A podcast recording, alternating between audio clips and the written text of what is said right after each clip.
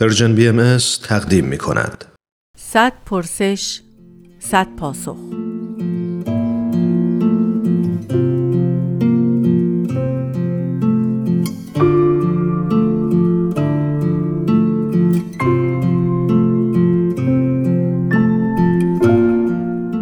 پرسش پنجاه و ششم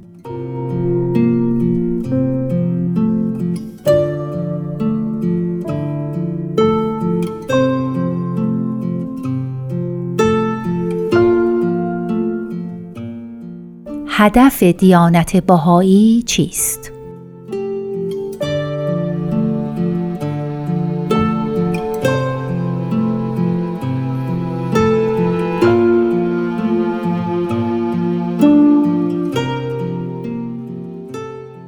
با درود و عرض ادب خدمت شنوندگان محترم بنده ریاض الفت هستم در مورد هدف یا اهدافی که در مورد آین باهایی می‌تونیم توصیف بکنیم خب اونچه که در ادبیات آین باهایی مکررن مورد توجه قرار گرفته به عنوان هدف نهایی و قایی ظهور ادیان الهی به طور کلی و ظهور آین باهایی به طور اخص وحدت عالم انسانی هست. البته ما با اصطلاحاتی مشابه می‌تونیم به عنوان اهداف جزئی تر نسبت به این هدف کلی بحث رو مطرح بکنیم. شاید در جایی در ادبیات آین باهایی ذکر شده که سه هدف عمده هست که منتهی به وحدت عالم انسانی می‌تونه بشه.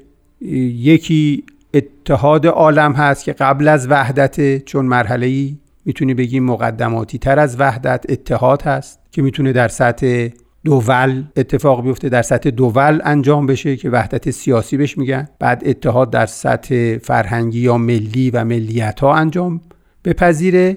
و نهایتا منتهی به وحدت عالم بشه یعنی اتحاد مقدمه برای وحدت بشه چون همه می‌دونیم که وحدت درجه انسجام قوی تری از اتحاد رو مطرح می‌کنه.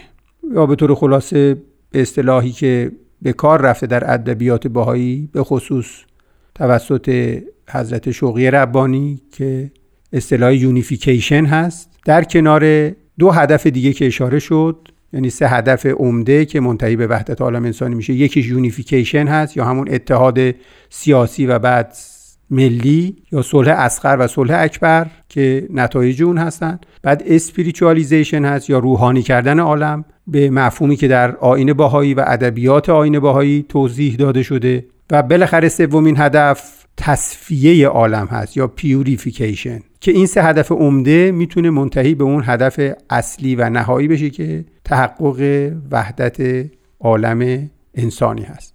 بنابراین تقسیماتی هم که در ادبیات آین بهایی انجام میشه مرتبط به همین نحوه تحقق وحدت هست. یعنی ما ظهور پیامبران الهی رو از حضرت آدم در اصطلاحی که در عرف ادیان مرسوم هست تا حضرت خاتم که حضرت رسول باشند در نظر بگیریم این رو در یک مفهومی به نام کور قرار میدیم. بنابراین کور یک سلسله ظهور پیامبران الهی هستند که با حضرت آدم شروع و با حضرت خاتم ختم میشه. بنابراین می‌تونیم از هزاره پنجم قبل از میلاد شروع کنیم از حضرت آدم و خورده خورده با حضرت کریشنا، حضرت ابراهیم، حضرت موسی، حضرت زرتوش، حضرت بودا، حضرت مسیح و حضرت محمد برسیم به پایان این کور که کور توحید نام می‌گیره و همه هدف این بوده که بشریت به توحید متوجه باشه. دقیقا از اینجا یعنی از 1844 میلادی با ظهور حضرت باب که مبشر آین باهایی هستند وارد کور جدیدی میشیم که کور وحدت یا اکمال نام می‌گیره و دور باهایی هم از همینجا آغاز میشه. بنابراین اگر بخوایم خلاصه بکنیم ما دور انبیایی رو که یا پیامبرانی که از حضرت آدم شروع میشه تا حضرت خاتم رو تحت عنوان کور توحید نام می‌بریم اتفاقا همینجا تایید می‌کنیم که حضرت رسول خاتم انبیا در کور توحید هستند. ولی خود کور توحید و پایانش علامت شروع و تحقق کور جدیدی هست به نام کور وحدت. بنابراین به مسابه اون جمله جالبی که در عالم اسلامی هم هست الخاتم و لما سبق و الفاتح و لمستقبل. ختم کننده یک کور می‌تونه شروع کننده کور جدید باشه. بنابراین ما از اینجا به بعد یعنی از 1844 و ظهور دور بهایی و تحقق کور وحدت با هدف نهایی و انسجام دهنده وحدت عالم انسانی روبرو هستیم که تمام مچودات و تلاش های مؤسسات و اهدافی که در آین بهایی تعریف شده متوجه این هدف نهایی خواهد بود.